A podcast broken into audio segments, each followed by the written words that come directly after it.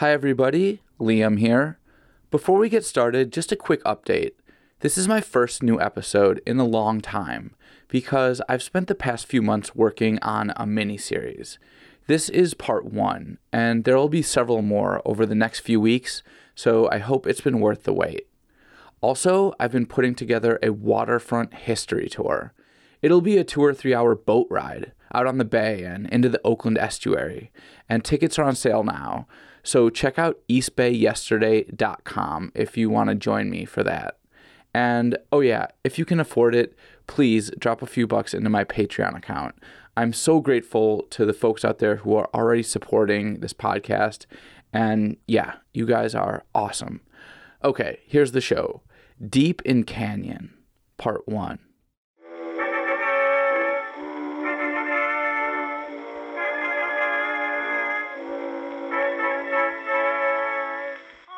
You're listening to East Bay Yesterday.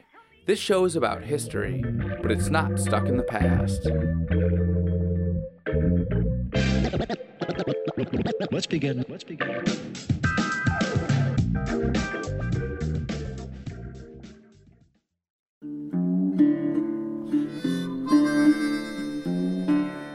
It feels like being in a cowboy movie. The terrain is different. Pretty much you're looking down a redwood canyon. And actually, from my house, even though you can see for miles, you can only see one other house to the south. So it gives the impression of being far, far out in the woods when it's actually only about three miles from Oakland. Self reliance is, is a lot of what has been the, the basis for Canyon because it was it was people being self-reliant in their own households in their own lives. I mean just like was my experience when i first came and i learned how to bake bread and how to live without electricity and how to provide for my own heat. How to live without money essentially. Um, the joys of dumpster diving He had a motorcycle and he rode his motorcycle through our house so that we would have light so that I could find the diapers. It's a redwood grove in the woods. No street lights, no sidewalks. You have to have your own septic tank, have to have your own spring or well. You have to take care of yourself, and you have to take care of your neighbors. And uh, I like that. It's a little bit like living on an island or a small village. Everybody knows what everybody else is doing, and you're held accountable. You can't do something wrong without people knowing about it, and then you have to deal with them knowing about it. I think it keeps people being pretty good neighbors. The lawyers told him they were going to bust him, and he told him, "You come up on my trail, I'll blow you off the fucking road, off the trail, you, you son of a bitches." We didn't get here till 1970, and they were already like every chicken coop and treehouse was occupied by a colorful group of people. But if anybody drove out here in a bus and parked it and started living there, other people were just like, hi. Some of us. Uh, I'm sure there were other people that were just like, oh my God, where are they going to the bathroom? So we came back home to find that the town had just gone up in smoke and the roads were closed, there were fire engines all over the place, and they were towing out these police cars that had burned, and they wouldn't let us in. I was in bed. It was this huge explosion, and I thought it was an atomic bomb. I really did. It wasn't just the building department, the building inspectors, but they brought the Contra Costa County sheriffs looking for marijuana. They brought the dog catchers, and you know, just the whole crew came together and were looking for anything that they could find that people were doing wrong. And then the response was that people put nails in the road to blow out the tires. And, you know, it's the kind of thing that would never happen in Moraga. and when Patty Hearst was kidnapped, the FBI was at his house 15 minutes after it happened because they know Canyon is a revolutionary hotbed. At the time when this all started, the hippie movement, they called it. I was uh, on the other side of the fence, I guess, but it didn't take long, and uh, I learned to like several of the people who were so called hippies. They get to the top of the road, this narrow little teeny road. Barry had built a barricade across the road. Logs and, you know, skulls and various signs. And nobody in the sheriff's department wanted to come to Canyon after that. Prospective buyers would come and look at it, but here were these five houses where squatters were living and they had no intention of leaving and they also didn't want to pay rent. And so it scared most people away. You know, it's a community of choice where it's not just a community that organically grew up around um, an industry. People came to live here because they wanted a certain kind of lifestyle, and that's still the case. So we had people up on the roof. We had machine guns wrapped up in tar paper on the roof while it looked like it was a roll of tar paper being used on the roof. We worked on the school the whole time. You know, there's there was a guy sitting up in the tree about 50 foot up above the parking place with a 357 pistol right above anybody that parked. You know, and so that's the kind of community it is. Defend the school. I was amazed because I didn't know that a place like this existed. The last part of it is the most beautiful part. There's a house that looks like a log cabin, and then after that, there's a gate, and we can ride the horses around the gate. And it's just all pure, like riding in a fairy tale. And I even had a uh, person who would drop me off a bag of about 200 hits of LSD every time that they would have them tabbed up, and I was to pass them out to all my friends in Canyon to see if they were buffed up evenly, if they're the same street. It was always good LSD. It was through the Jefferson airplane. I completely fell in love with Canyon. I just, I could run around barefoot. It was hot, which I loved. As a matter of fact, I kind of lost my mind a little bit. If the bureaucratic squeeze has done anything, say the people who live in this beautiful canyon, it has united the community with the will to fight. They came here to escape the crunch of urban life and are determined to defend what they feel is a sanctuary against it becoming just another extension of suburbia. Ben Williams reporting for Eyewitness News from Canyon.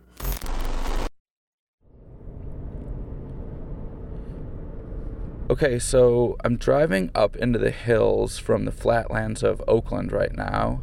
Uh, from my house down there in the flats, I can see two different highways. There are buses uh, passing back and forth below my window all day, and of course, tons of cars. Someone actually uh, tagged a bush down the block recently, like they spray painted their name on the leaves of the plant.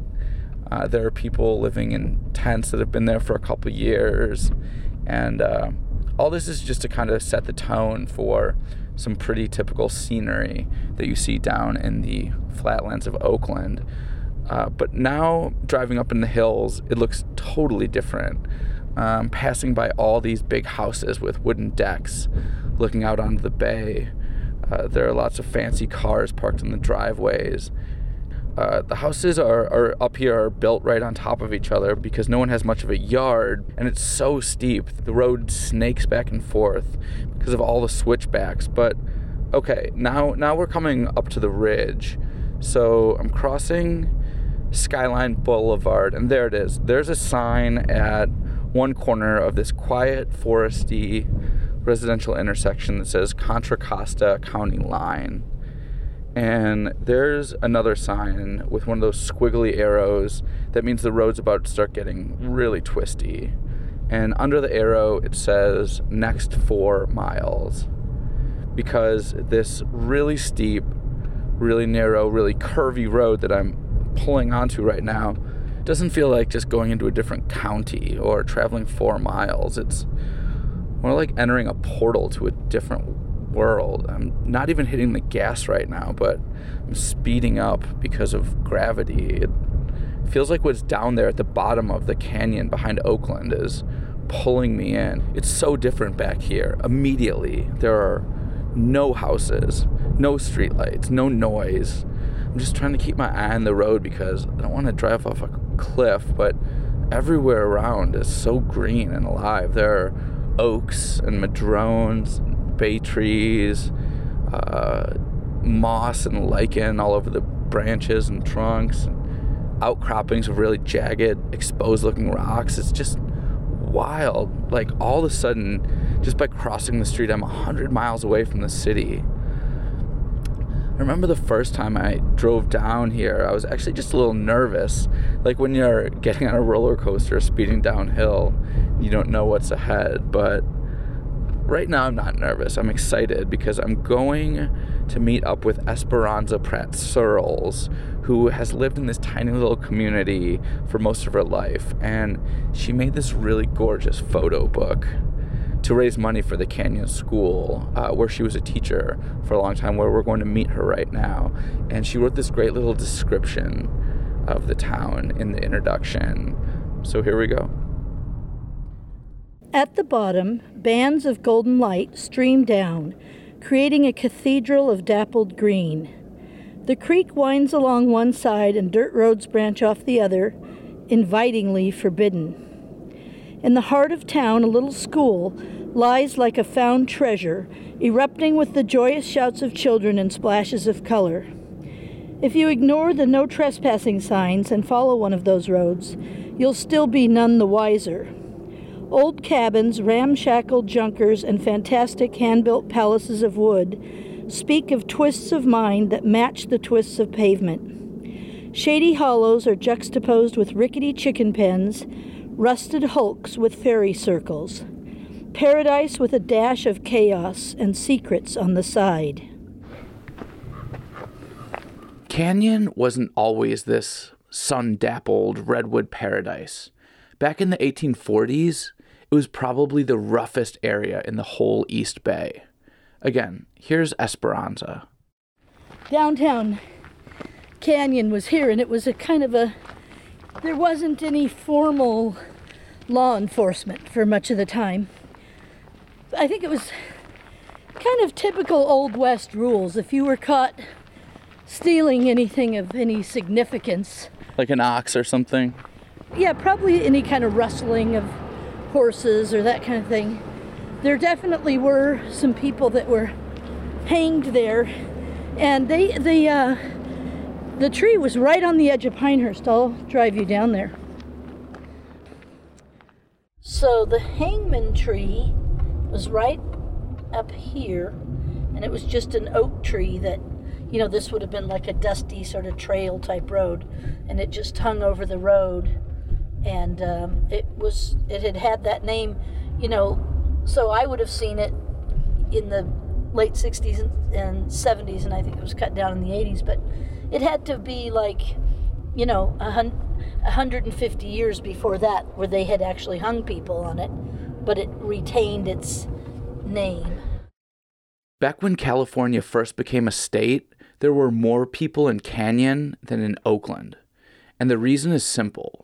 If you wanted to make fast money, Canyon was the place to do it. Here's Vicky Saputo, who's got deep family roots here. Canyon was a huge redwood forest. Um, the trees were like over a thousand years old. And when the ships used to come into San Francisco, they could see these giant redwoods. So then, of course, big business gets into play, you know, and people started thinking, well, that's a gold mine. So everybody was going to Canyon, and Canyon was like this booming town, and it had a, it had saloons and a dance hall and a an inn, and they were just chopping down all these trees. Well, then when they finally chopped down all the trees, a lot of the people left, and it wasn't so popular anymore. Those redwood trees had stood since Julius Caesar ruled ancient Rome. Some of them were over 300 feet, taller than the Tribune Tower. They were all gone by the end of the 1850s. After teams of oxen had dragged the last of the lumber over the hills and the sawmill shut down, the ranchers moved in. Some of the first ranchers were Vicky's great grandparents. My dad was born and raised in Canyon, and uh, so was were his parents. and my great grandparents were Catherine and Patrick. That would be Catherine and Patrick McCosker. McCosker is Vicky's maiden name. Patrick and Catherine came from Ireland to Philadelphia and they met on a boat and they ended up landing in Canyon and homesteading out there. A few weeks ago, I hiked around the green, hilly site that Vicky's great grandparents settled at the north end of Canyon. I saw a bunch of cows grazing there, and I wondered if any of them were related to the cows that used to graze this property back in the McCosker Ranch era. Here's Vicky reading about her grandfather from a diary of family history. It was written by her Aunt Grace. In those early days, my father worked on a farm in Moraga. He walked two miles over the hills and worked from 7 a.m. until 7 p.m. for $1 a day. He raised a few chickens and cows for his own use, and mother worked hard cooking on a wood stove, washing clothes on a washboard, etc. The reason why Vicky's grandpa worked on a farm over the hills is because his land, McCosker Ranch, wasn't suitable as a commercial farm. Canyon is steep and the soil isn't ideal. Even though there are creeks everywhere, water can run out during the dry summer months.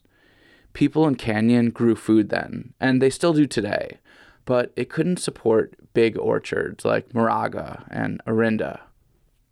Around the dawn of the 20th century, modern conveniences like electricity and telephones were spreading throughout the Bay Area. But people like the McCoskers were still living a frontier lifestyle. Here's another passage from the family diary. This one is about the birth of Vicky's aunts.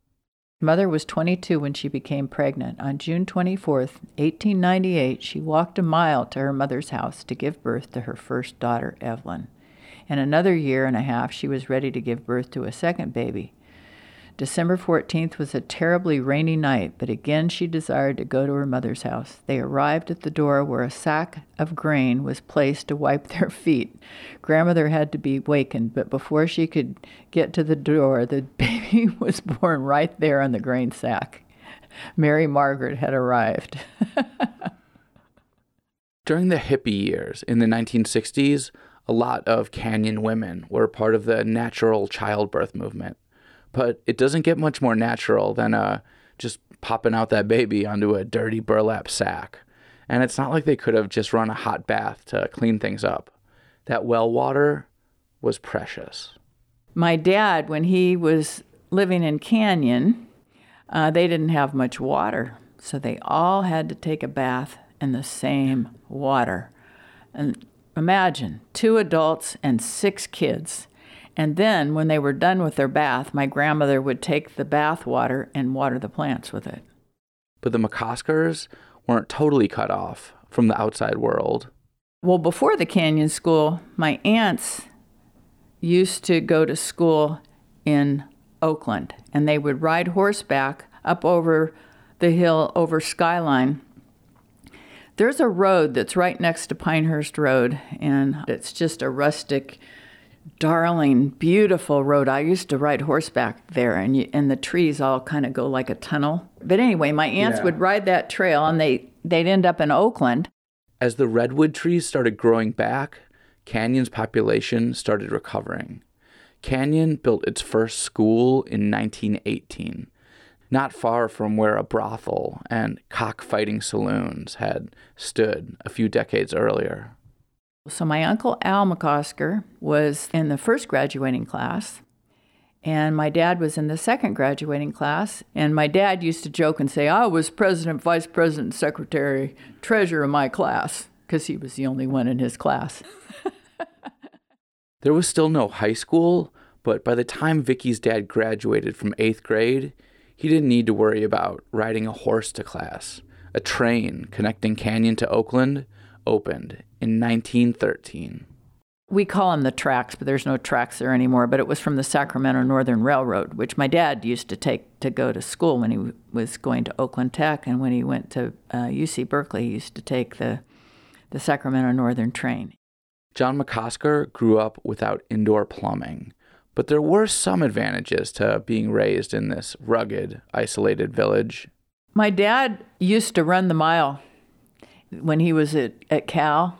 And one of the reasons that he was such a good runner was he ran all over Canyon, and they used to call him Boots because he was running all over Canyon in his boots. In the 1800s, the rapid growth of the Bay Area depended on all that redwood lumber hauled out of Canyon. In the 1900s, John McCosker ended up owning a construction company, and he carried on Canyon's tradition of building up this region. My dad worked on the Golden Gate Bridge and also on the San Francisco Oakland Bay Bridge, and he even worked on the San Rafael and the Benicia. And then um, he worked on the Caldecott Tunnel and the Rainbow Tunnel that's on the north side of the Golden Gate Bridge and the Webster Tube to Alameda. He also helped to build the Berkeley Pier and the Oakland Coliseum. Um, he also helped to build the MacArthur Maze. Uh,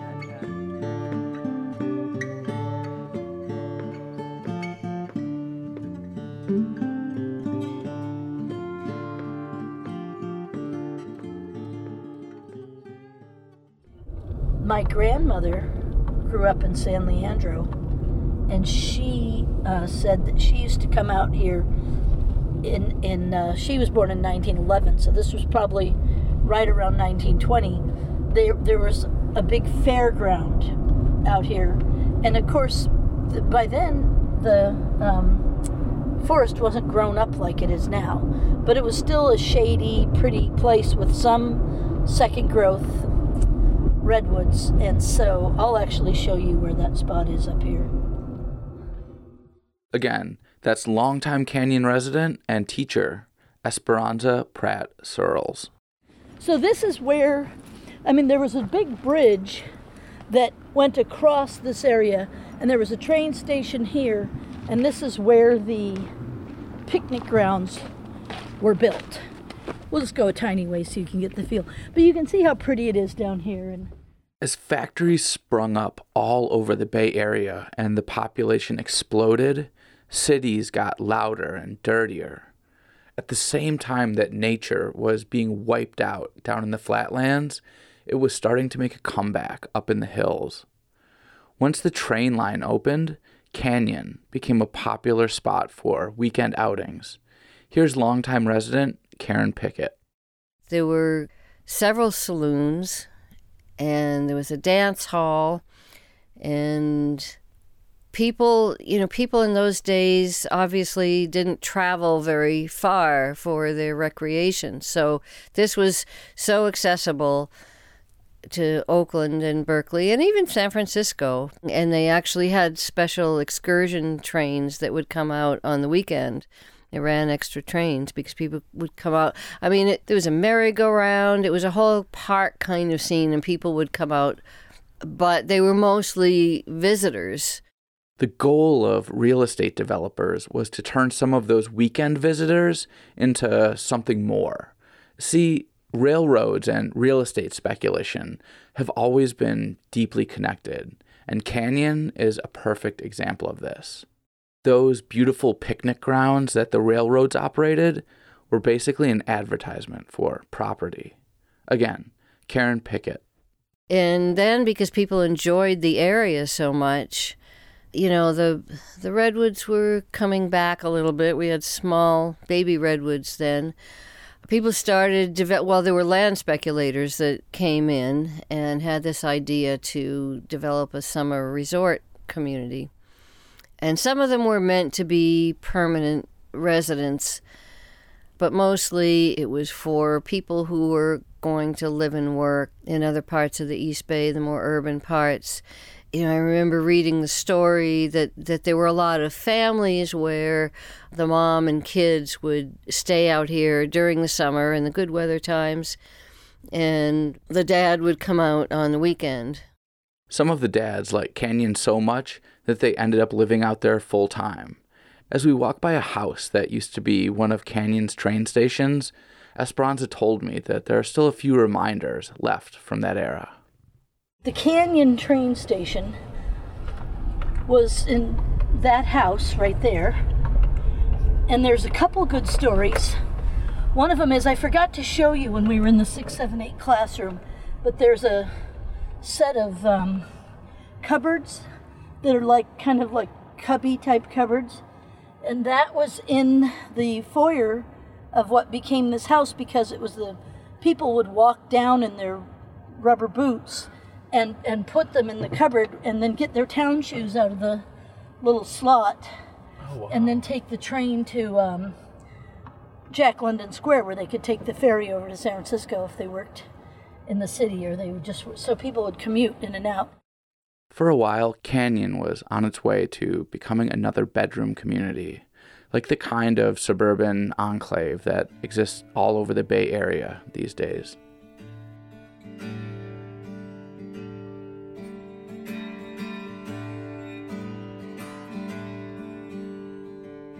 Hiking around Canyon now, you can see evidence of this timeline residential ruins, ghosts of a future that never happened. There were more houses then than there are now. And you can see some of the remnants, the vestiges, where th- there'll be some stone steps going nowhere, just going up into the brush. Or, uh, you know, part, a piece of a concrete pad just, you know, in the hills, in the woods around here. And when you look at the the maps, um, and I have I have some of the maps in in that paper too of what was planned. It's absolutely horrifying.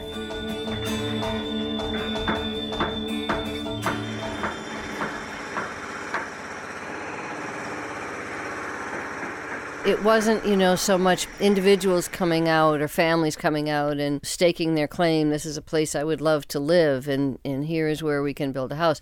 It was the it was the real estate people. It was the land speculators, and so they were just figuring, you know, how can I make the absolute most money, and they had the entire canyon area carved up, even in this steep terrain they had roads all over the place in these little tiny lots, and each lot was planned to have a house on it. And fortunately, it never came to fruition. Um, it, it, came to fruition in a in a very small way. In that you know they built a, some houses, but it just.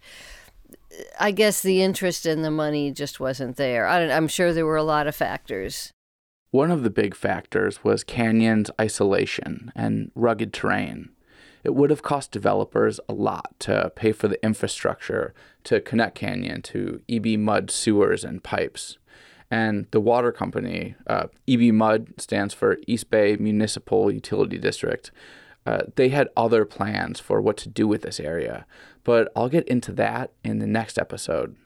Anyway, there were much easier places to turn a profit, so the real estate people focused on those areas instead. During the 1950s, while the rest of the Bay Area sprouted shopping centers and tract homes, Canyon stayed mostly the same, like a little time capsule. A book about Canyon called it, quote, the last rustic community in metropolitan America.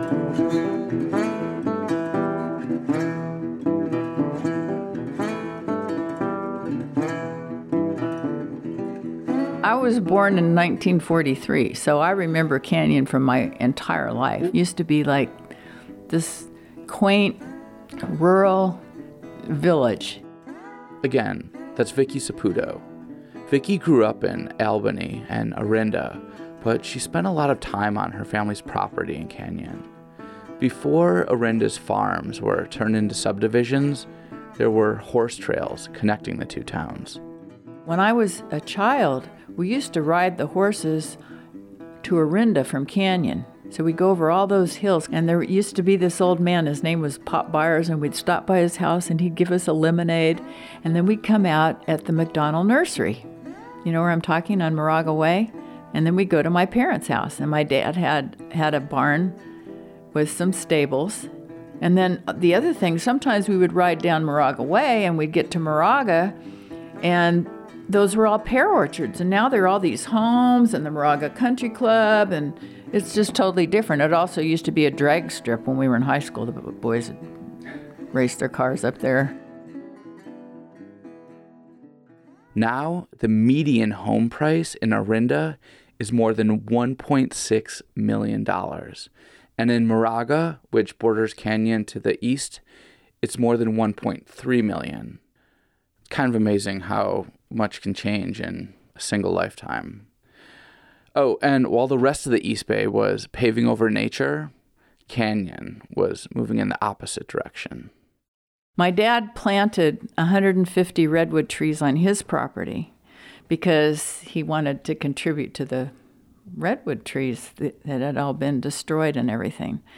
And one time we had a stone soup, well, we had more than one stone soup party, but we had a stone soup party out there this one particular time. And people were camping out all over the hills on the property and everything. And we made a big deal about planting redwood trees. And so we were planting all these seedlings and we had the worms to put in the soil and we did everything and then we had a bagpiper and he would come and he would play his bagpipes every time we would plant another tree he'd play the bagpipes but it was really fun and very festive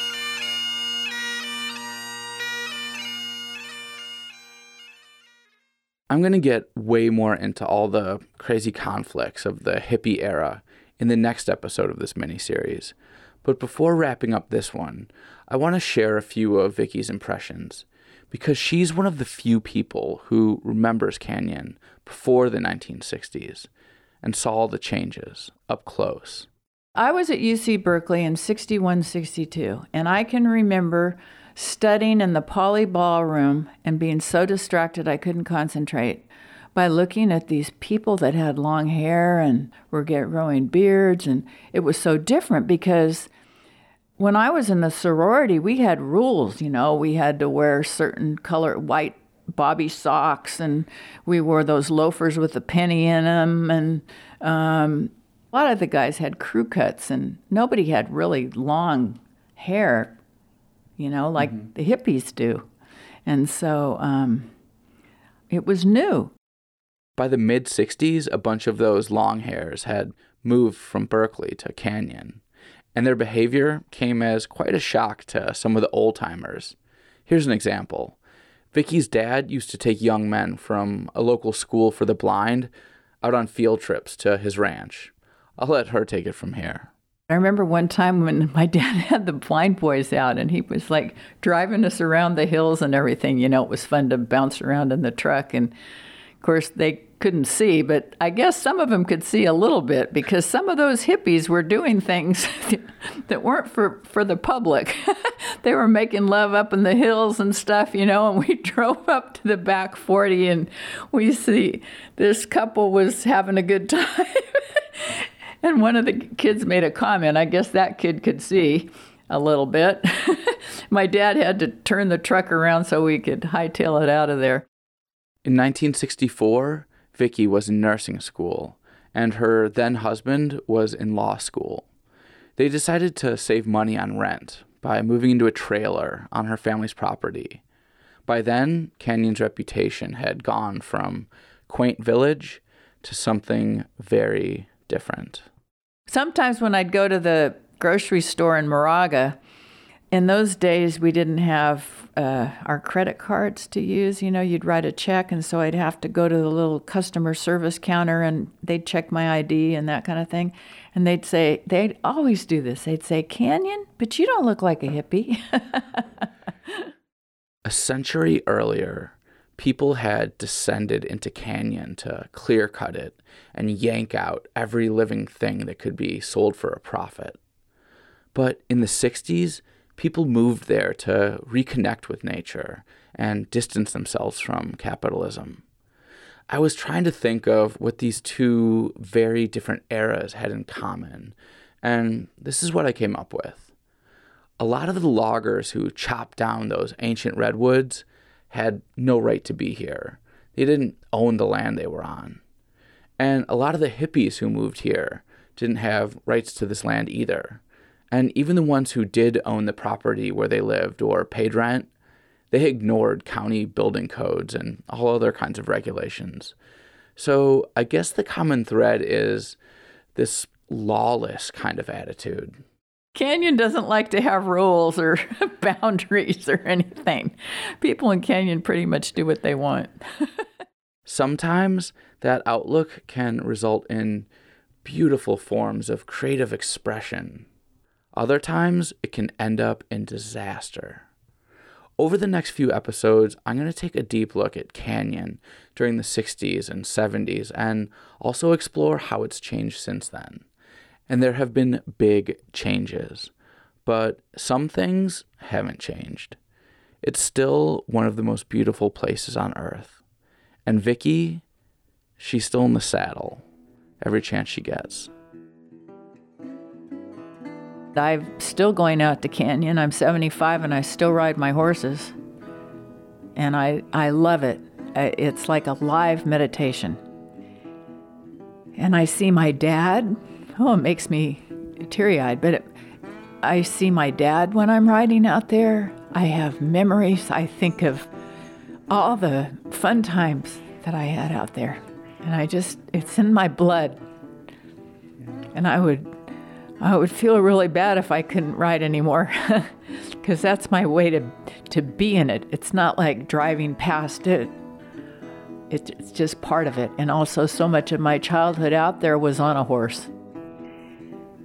Yeah, just to be in nature, exactly. it's just a wonderful feeling, you know?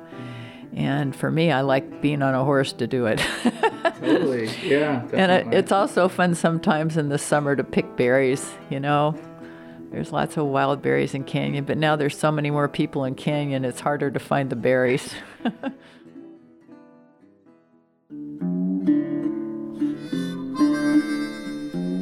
Thank you so much for listening to this episode of East Bay Yesterday. I've been your host, Liam O'Donoghue. If you want to see photos of Canyon and also get details on that waterfront history boat tour that I'm doing this spring, check out eastbayyesterday.com. Besides all the people who talked to me for this episode, I also want to thank Jared Childress, Amelia Sue Marshall, John Vanderzee, Roberta Llewellyn, and the Bay Area Television Archive at San Francisco State University. To all the people who are supporting East Bay yesterday through Patreon, you are keeping the show alive I'm so, so grateful to the 39 patrons whose donations support my ability to make this show. Also, big thanks to Sean and Andrea from Digital Root Studio. If you have old media like VCR or audio tapes or printed out photos that you want to digitize, they are the place in Oakland to go. That's Digital Root Studio. Uh, they're on Piedmont Ave. And don't forget to follow East Bay Yesterday on Twitter, Facebook, and Instagram. And speaking of social media, if you enjoyed this episode, please do me a huge favor and share it. I would really, really appreciate it. Okay, you can subscribe to East Bay Yesterday on pretty much all the major podcast apps. Music for this episode came from Lobo Loco. The theme song music came from Anatech. Thanks again for listening. I'll be back very soon with more episodes of East Bay Yesterday.